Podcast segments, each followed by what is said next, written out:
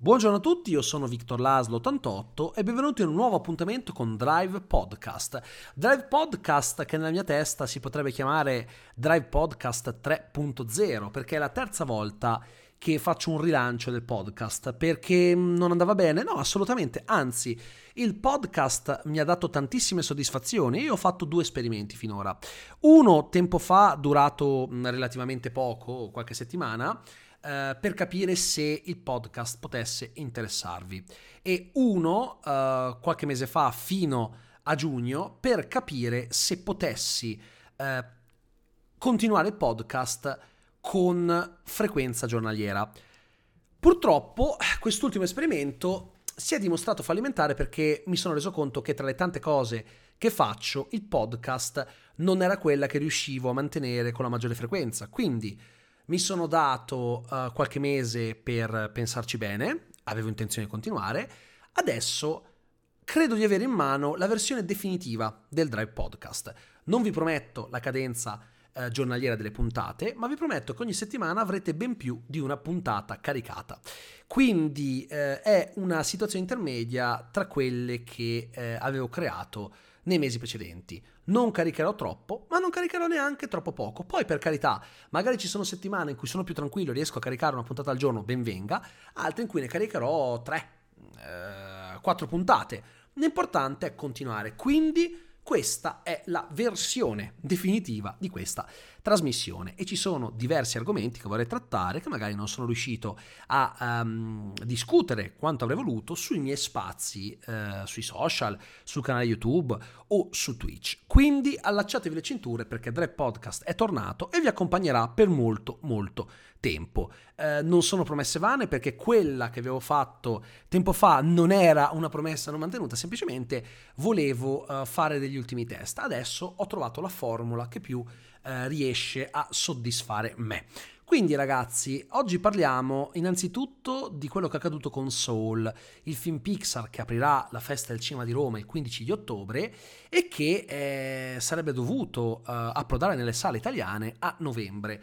Questo non accadrà perché con una mossa sorpresa qualche giorno fa Disney ha dichiarato che Soul arriverà su Disney Plus il 25 dicembre, ma non in Premier Access come Mulan, inserito nel catalogo per tutti gli abbonati. Quindi il 25 dicembre chiunque abbonato a Disney Plus potrà godersi Soul, compreso nell'abbonamento. Bene, questo non è piaciuto molto all'ANEC, che è eh, l'associazione cinematografica che si occupa anche di, di tutelare eh, gli esercenti e eh, il presidente della Dianec ha detto che eh, questa situazione non è eh, accettabile in quanto eh, l'assenza di Soul nelle sale dopo il posticipo di tutti quei blockbuster come Black Widow, eh, come eh, no, Time, no, Time, to Die oppure ehm, di Dune, insomma già quello aveva eh, messo a dura prova eh, l'umore degli esercenti, ma anche gli affari degli esercenti e l'economia del cinema, l'assenza di Soul nel periodo prenatalizio è la botta finale. Oltretutto, eh, il rammarico arriva più che altro, uno per il fatto che eh, non c'è stata una comunicazione ufficiale a chi di dovere e tutti l'hanno scoperto dalle notizie, cioè dal comunicato stampa ufficiale eh, diramato da Disney, ma poi soprattutto è molto infelice eh, la scelta di eh, renderlo disponibile nel catalogo a partire dal 25 di dicembre, che come Disney dovrebbe sapere, eh, continua il presidente di ANEC, è un giorno molto molto importante per gli esercenti, perché si fanno gli incassi più alti eh, del periodo festivo. Quello, Santo Stefano, ma anche l'ultimo dell'anno, ma Natale sicuramente in pole position e quindi ehm, non è stata una mossa che Haneke ha gradito e addirittura ha chiesto, nemmeno troppo velatamente, eh, alla direzione della Festa del Cinema di Roma di prendere provvedimenti, in sostanza di non permettere eh, a Disney di presentare Soul in apertura del festival. E eh, c'è stata un'altra, eh, un'altra eh, diciamo, dichiarazione non poco importante perché eh, l'associa- l'associazione per gli esercenti, quindi proprio quella per la tutela specifica ehm, degli esercenti, effettivamente, eh, effettivamente ha, um, diramato no? una dichiarazione abbastanza, abbastanza importante. Abbastanza importante perché eh, si parla di qualcosa eh, di clamoroso, ovvero è stata indetta una serrata, ok? Una serrata eh, riguardante per l'appunto uh, i vari esercenti, ovvero eh, chiudere tutti i cinema, quindi non proiettare nessun film il 15 ottobre se verrà um, per l'appunto uh, aperta la festa del cinema di Roma da Soul. Perché la festa del cinema di Roma ha sempre sostenuto il cinema, gli esercenti e il fatto che eh, venga aperta la festa del cinema di Roma da uh, un film che eh, andrà non nelle sale ma direttamente in streaming. In quel post si parla addirittura di dittatura dello streaming, che mi sembra un po' pesante come termine, ma posso capire anche la rabbia del momento. Um, per appunto, eh, cosa succede? Succede che eh, è stata indetta questa serrata di tutti i cinema come segno di protesta. È una situazione sicuramente grossa, importante, perché il cinema sta arrancando e, e questo è abbastanza eh, evidente un po' tutti, il cinema sta arrancando, sta soffrendo, dobbiamo abituarci all'idea che vedremo molte sale chiuse. Parlando di sale eh, singole, dei cosiddetti monosala, io temo che quelli mh, che erano rimasti, che erano già pochi, tenderanno a sparire quasi del tutto ed è una cosa molto dolorosa per me perché io sono cresciuto con i monosala, perché Dobbiamo abituarci a un cinema diverso d'ora in poi. Già vent'anni fa, quando io ero, anche più di vent'anni fa, fai anche 24 anni fa, quando io avevo solo 8 anni, il cinema era diverso rispetto a quello che conosciamo oggi perché io sono cresciuto nella, nella realtà dei monosala, non esistevano i multisala eh, quando ero molto piccolo eh, hanno iniziato a diffondersi a partire dal 2000, ma hanno iniziato a diffondersi, la loro diffusione completa è arrivata solo qualche anno dopo.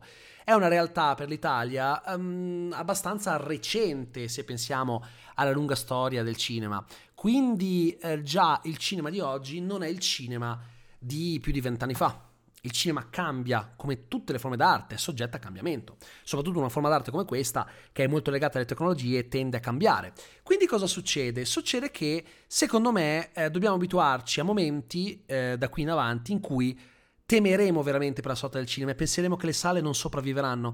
AMC, che è uno dei colossi eh, del cinema, che possiede anche UCI, ha dichiarato di avere liquidità fino ai prossimi sei mesi, dopodiché potrebbe essere costretta a vendere o a vendere quote associative. E chi è che può comprare le quote associative di catene di cinema come questa o Cineworld o sì, Cineworld UK eh, che eh, è la seconda più grande del mondo che ha anche molte sale, più di 500 negli Stati Uniti d'America e che ha chiuso temporaneamente proprio qualche giorno fa perché non riesce a stare dentro alle spese non certo le major al momento, tutte hanno perso diversi punti, quella più colpita è Disney che ha perso il 41%.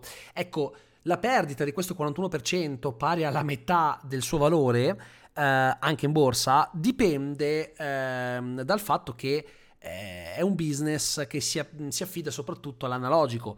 Disney Plus è una realtà nuova, è una realtà digitale nuova che sta cercando di sfruttare in ogni modo ed è per questo che forse Disney ha deciso di togliere Mulan e Soul eh, agli esercenti, cosa che agli esercenti non è piaciuta e quando si tornerà a una parvenza di normalità, io voglio proprio vedere che cosa accadrà. Non so quanto gli esercenti favoriranno Disney, ma al di là di questo, le aziende che possono comprare quote associative, quindi molte delle sale di queste catene, sono secondo me eh, Netflix, Amazon eh, per quanto riguarda Amazon Prime Video, Apple che ha Apple TV Plus e quindi avremo uno sfondamento, se questo dovesse accadere, delle piattaforme di streaming nell'analogico. Immaginatevi i circuiti Netflix dove tu puoi andare, magari, ipotizzo, pagando il biglietto singolo a vedere un film che ti interessa, mm, che c'è su Netflix ma che tu vuoi vedere in sala, oppure magari con un surplus del tuo, del tuo abbonamento che lo porta da 10 euro al mese a 20, puoi vedere tutti i film che vuoi perché hai l'abbonamento premium che comprende anche la visione nelle sale cinematografiche. Le multinazionali hanno come obiettivo essere leader nel proprio settore. Netflix diventerebbe leader nel settore cinematografico e seriale a 360 gradi. Potrebbero poi avere magari delle sale, anche Amazon Prime Video, eh, delle sale non brandizzate dove possono passare i film, i film più regolari. Questo ehm, per qualcuno potrebbe essere strano e si potrebbe dire sì, ma non sarebbe il cinema che ho sempre conosciuto. Abituatevi perché il cinema che abbiamo sempre conosciuto non, eh, non ci sarà più in toto, cambierà. Ma diverso non vuol dire per forza brutto, l'importante è che rimanga la sala. La sala è cambiata nel corso degli anni in maniera enorme. Cioè, già la situazione di cui parlavo io, Demonosala, di più di vent'anni fa, non era comunque la situazione che c'era anche eh, tempo prima. Ad esempio, esistevano i cinema di prima visione, i cinema di seconda visione e i cinema di terza visione. I film non rimanevano in sala eh, tre settimane, quattro settimane, a volte anche due se eh, gli esercenti decidevano che quel film eh, non aveva più niente da dare a livello economico, ma rimanevano anni il buono, il brutto e il cattivo rimase 5 anni nelle sale, perché rimangono magari uno o due anni nei cinema di prima visione, poi arrivano in quelli di seconda visione e in terza visione, eh, nel cinema di terza visione arrivavano quei film che erano andati nella sala per la prima volta 4, 5, 6 anni prima a volte. E quindi è eh, una realtà che ormai non c'è più, cinema di terza visione che poi dalle 9 di sera in poi cambiavano programmazione e proiettavano film non esattamente dedicati alle famiglie, se vogliamo, diventavano cinema a luci rosse. È una cosa ehm, che non c'è più questa. Non c'è più, non esistono più i cinema di seconda e terza visione. Il cinema era già cambiato eh, più di vent'anni fa, profondamente, e cambierà ancora. È questo che dobbiamo accettare. Io mi rendo conto che può essere difficile da accettare, certo, però è così che va è così che funziona, è normale, io non credo che sia qualcosa di cui ci si debba stupire. È perfettamente nella norma che eh, a un certo punto avvenga un qualcosa che cambia tutto. Sono arrivate le piattaforme di streaming? Bene, era logico che qualcosa cambiasse, questo non significa che il cinema e la sala moriranno. Cambieranno profondamente, sicuramente, ma il cambiamento non deve essere per forza qualcosa di negativo. Quindi io sono ottimista. So che avremo momenti difficili, so che ci saranno momenti in cui perderemo la speranza, ma ricordatevi, l'ho già detto in un mio video, dopo la tempesta splende il sole e purtroppo il sole spesso splende sulla devastazione, ma la devastazione viene spazzata via, le macerie vengono sollevate e si ricostruisce. Lo abbiamo fatto sempre nella nostra storia. E lo faremo anche adesso. Certo, se major come Disney tolgono film importanti come Soul agli esercenti, accelerando questo processo di decadimento, sicuramente eh, fanno più male che bene. Io capisco la logica aziendale, ma quello che dico io è possibile che si debba solo guardare al mercato americano? Ma se in Europa, nella fattispecie in Italia, dove tu presenti il film in apertura eh, della festa eh, del cinema di Roma, i cinema sono aperti e, e gli incassi vengono fatti, ma mandalo al cinema almeno in Italia, mandalo su Disney Plus nel resto, come hai fatto con Onward. Forse l'esperimento Onward non è andato bene, ma perché era un film meno atteso, era un film molto dibattuto, era già andato eh, su Disney Plus in altri paesi.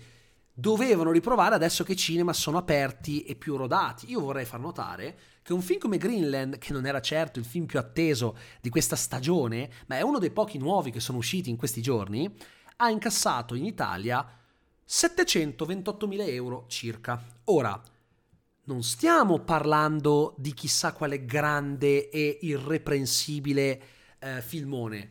È un film catastrofico con Gerard Butler che io ho visto e mi è piaciuto anche parecchio nell'ottica del film che voleva essere. Ero andato lì aspettandomi una porcheria e mi sono trovato un film che mi ha messo una certa tensione e al netto di qualche difetto bello grande comunque mi ha intrattenuto. 728.000 euro in tempo di pandemia per un film comunque insulso rispetto a certi blockbuster che stavamo tutti aspettando, che sono stati eh, spostati, è una cifra notevole. Il giorno sbagliato, il primo weekend, aveva incassato da noi più di 800.000 euro. Un film con Russell Crowe, eh, manzissimo, gigantesco, che eh, faceva del male eh, a tutte le persone che conoscevano questa tizia che gli aveva strombazzato col clacson perché lui era fermo in mezzo alla strada col pick-up una trama idiota, un film sicuramente non perfetto, ma stiamo parlando di un incasso notevole. Soul avrebbe incassato sicuramente diversi milioni di dollari. Ora, perché mandarlo su Disney Plus anche in Italia quando potevano raccimolare dei milioni che sicuramente è un'azienda che ha perso il 41% negli ultimi mesi eh, che si traduce in miliardi di dollari, potrebbero sicuramente fare comodo? Non la capisco questa cosa. Forse per aumentare gli abbonamenti a Disney Plus, perché questo farebbe aumentare, sì, farebbe aumentare se lo fa negli altri paesi, ma io credo che potrebbero guadagnare sicuramente di più con la messa in sala del film piuttosto che con gli abbonamenti in Italia, dico. In Italia lo fai uscire su Disney Plus eh, in un secondo momento, e invece no. E invece hanno voluto giocarsi questa carta, che secondo me non gli è andata benissimo, perché comunque gli esercenti si rallegheranno al dito. Arriverà un momento in cui gli esercenti avranno ancora voce in capitolo. Quando arriverà quel momento, Disney dovrà, secondo me, fare i conti con il suo comportamento, secondo me, non qualificabile. È molto inqualificabile quello che è stato fatto. E eh, per l'amor del cielo, Disney ha portato gli esercenti fin come Avengers Endgame, Avengers Infinity War, eh, porterà Avatar in futuro, si spera. Però io credo che il rapporto tra Disney e gli esercenti, un po' di tutto il mondo, ora sia profondamente incrinato. Non sono convinto che sarà facile recuperare, dovranno fare degli accordi, quasi sicuramente, perché altrimenti eh, potrebbe mettersi male la situazione. Perché se molti esercenti saranno costretti a chiudere è anche per l'assenza di film come Soul. Perché un conto è rimandare un film e quindi non è una dito medio alzato agli esercenti, è solo un ci vediamo poi che già quello non fa bene all'economia perché un esercente potrebbe rispondere eh ma io quando arriverà il poi sarò ancora qui a poter mettere il tuo film in sala perché siamo a quel livello ragazzi eh? siamo a quel livello però allo stesso tempo io vi dico che ehm, mettere il film su Disney Plus è proprio uno smacco, soprattutto dopo averlo fatto con Mulan. Stavolta neanche a pagamento, ma direttamente nel catalogo disponibile per gli abbonati regolari. Non lo so, io mi sono abbastanza mm, stufato di questi continui rinvii che capisco, che sono sacrosanti, però bisogna anche aiutare un minimo chi l'economia l'ha sempre fatta girare nell'ambito cinematografico, perché ricordiamoci che non ci sono solo le major, ci sono anche coloro che eh, permettono a questi film di circolare, che danno il supporto dove questi film circolano e dovrebbero essere tutti uniti, ora come ora. Purtroppo, a quanto pare, non è così non sono tutti uniti come pensavamo. Ed è un peccato, in una situazione del genere, pensare solo ed esclusivamente ai propri interessi non è qualcosa di bello da vedere. Ecco, mettiamolo in questo modo. Ma prendiamo e portiamo a casa, perché questo è il mondo reale, e il mondo reale è fatto così, è un mare pieno di pesci e tra questi ci sono anche gli squali. E che devi fare? A livello economico, dico, io Disney l'ho sempre sostenuta per tante cose, però questa mossa io non l'appoggio. Mi dispiace perché eh, so quanto possa essere difficoltoso per un esercente rimanere a galla in una tempesta del genere. E ehm, concludiamo questa puntata del podcast con uh, una notizia forse più simpatica. Uh, Alan Moore a Deadline ha in, concesso una delle sue rarissime interviste in cui ha detto che eh, non capisce il fenomeno del cinecomic, che secondo lui ha rovinato il cinema e che lui non guarda cinecomic dall'89, ovvero da quando è uscito il Batman di Tim Burton, che io già dico sparare a zero sull'industria dei cinecomic quando tu non ne vedi uno da 30 anni e sono profondamente cambiati da allora, mi sembra assurdo, li ha definiti mh, intrattenimento per dodicenni che non dovrebbe mai diventare un intrattenimento adulto e che la colpa è anche sua perché con alcune sue storie l'ha contribuito a rendere un intrattenimento un po' più borghese, un po' più riservato agli adulti, perché ha dato modo a certi adulti di non vergognarsi di sfogliare un fumetto in pubblico perché eh, era fatto anche per loro. Eh, io credo che queste parole di Moore siano um, riferite a quello che lui eh, ha subito, perché lui ha detto, eh, questi film sono fatti rubando i diritti degli autori. No, è che a lui hanno, lui si sente derubato perché eh, hanno trasposto molte sue opere senza il suo consenso. Per il, il punto che non funziona così, i diritti passano dalla casa editrice. Eh, è lui che forse avrebbe dovuto probabilmente eh, provare a tenersi quei diritti eh, in maniera maggiore. Cioè lui si è sentito tradito la figlia tempo fa aveva detto che lui non guardava più nulla dei supereroi perché gli facevano schifo, si sentiva tradito, addirittura ha detto che lui detesta The Killing Joke perché è troppo violenta come storia, che il vero Batman per quanto gli riguarda è quello um, di eh, Adam West, perché era onesto, era un Batman più adatto a un pubblico di bambini, che è quello il pubblico dei fumetti come Batman. Certo, nel 39, quando fu creato, Bob Kane diede a Batman una bellissima pistola con cui ammazzava i criminali, che poi, tempo dopo, avrebbe solo spaventato picchiandoli e consegnandoli alla giustizia.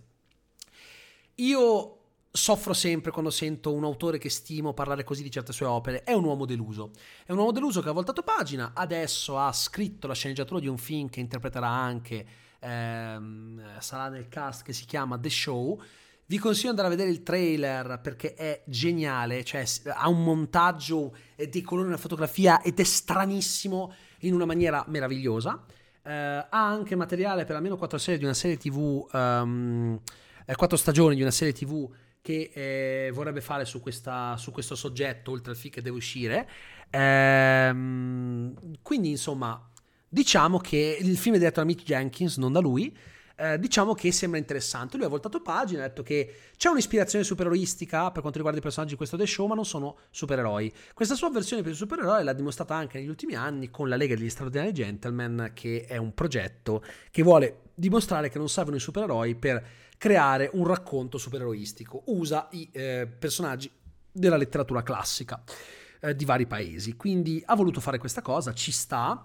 Uh, vi invito a guardare il trailer perché è qualcosa di fantastico. Quindi perdono personalmente nella mia testa certe frasi di Alan Moore perché capisco che sono le frasi di un uomo deluso, un uomo che è sempre stato molto particolare. Ricordiamoci lui era convinto di aver visto John Constantine a Londra, ma convinto proprio e si proclama ambasciatore del dio serpente, quindi diciamo che è sempre stato un soggetto peculiare, con delle idee politiche molto strette, nel senso da cui non si muove, eh, per cui lui dice che eh, i, super, i film di supereroi hanno rovinato il cinema, hanno rovinato la cultura, mi sembra una visione un po' strana da parte di uno che ha contribuito a creare molti di questi supereroi, ma ripeto, è un uomo deluso che si è sentito tradito e quindi tutto quello che lo ha tradito fa schifo.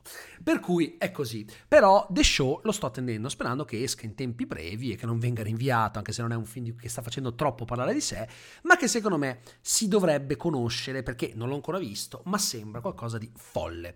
Detto questo, siamo giunti alla fine di questa prima puntata del rilancio del podcast. Ci vediamo magari domani, magari tra un paio di giorni, ma questa settimana ci sentiremo anzi ancora e torneranno anche eh, le interviste con gli ospiti, ma anche queste non vi dico che saranno a cadenza settimanale. A volte potrebbero uscirne eh, per settimane di fila, a volte magari per qualche settimana non ce ne saranno. Sporadicamente avrete anche le interviste agli ospitoni. Quindi Spero che questo rilancio del podcast un po' più onesto vi piaccia e noi ci sentiamo alla prossima puntata. Ciao a tutti e buona serata.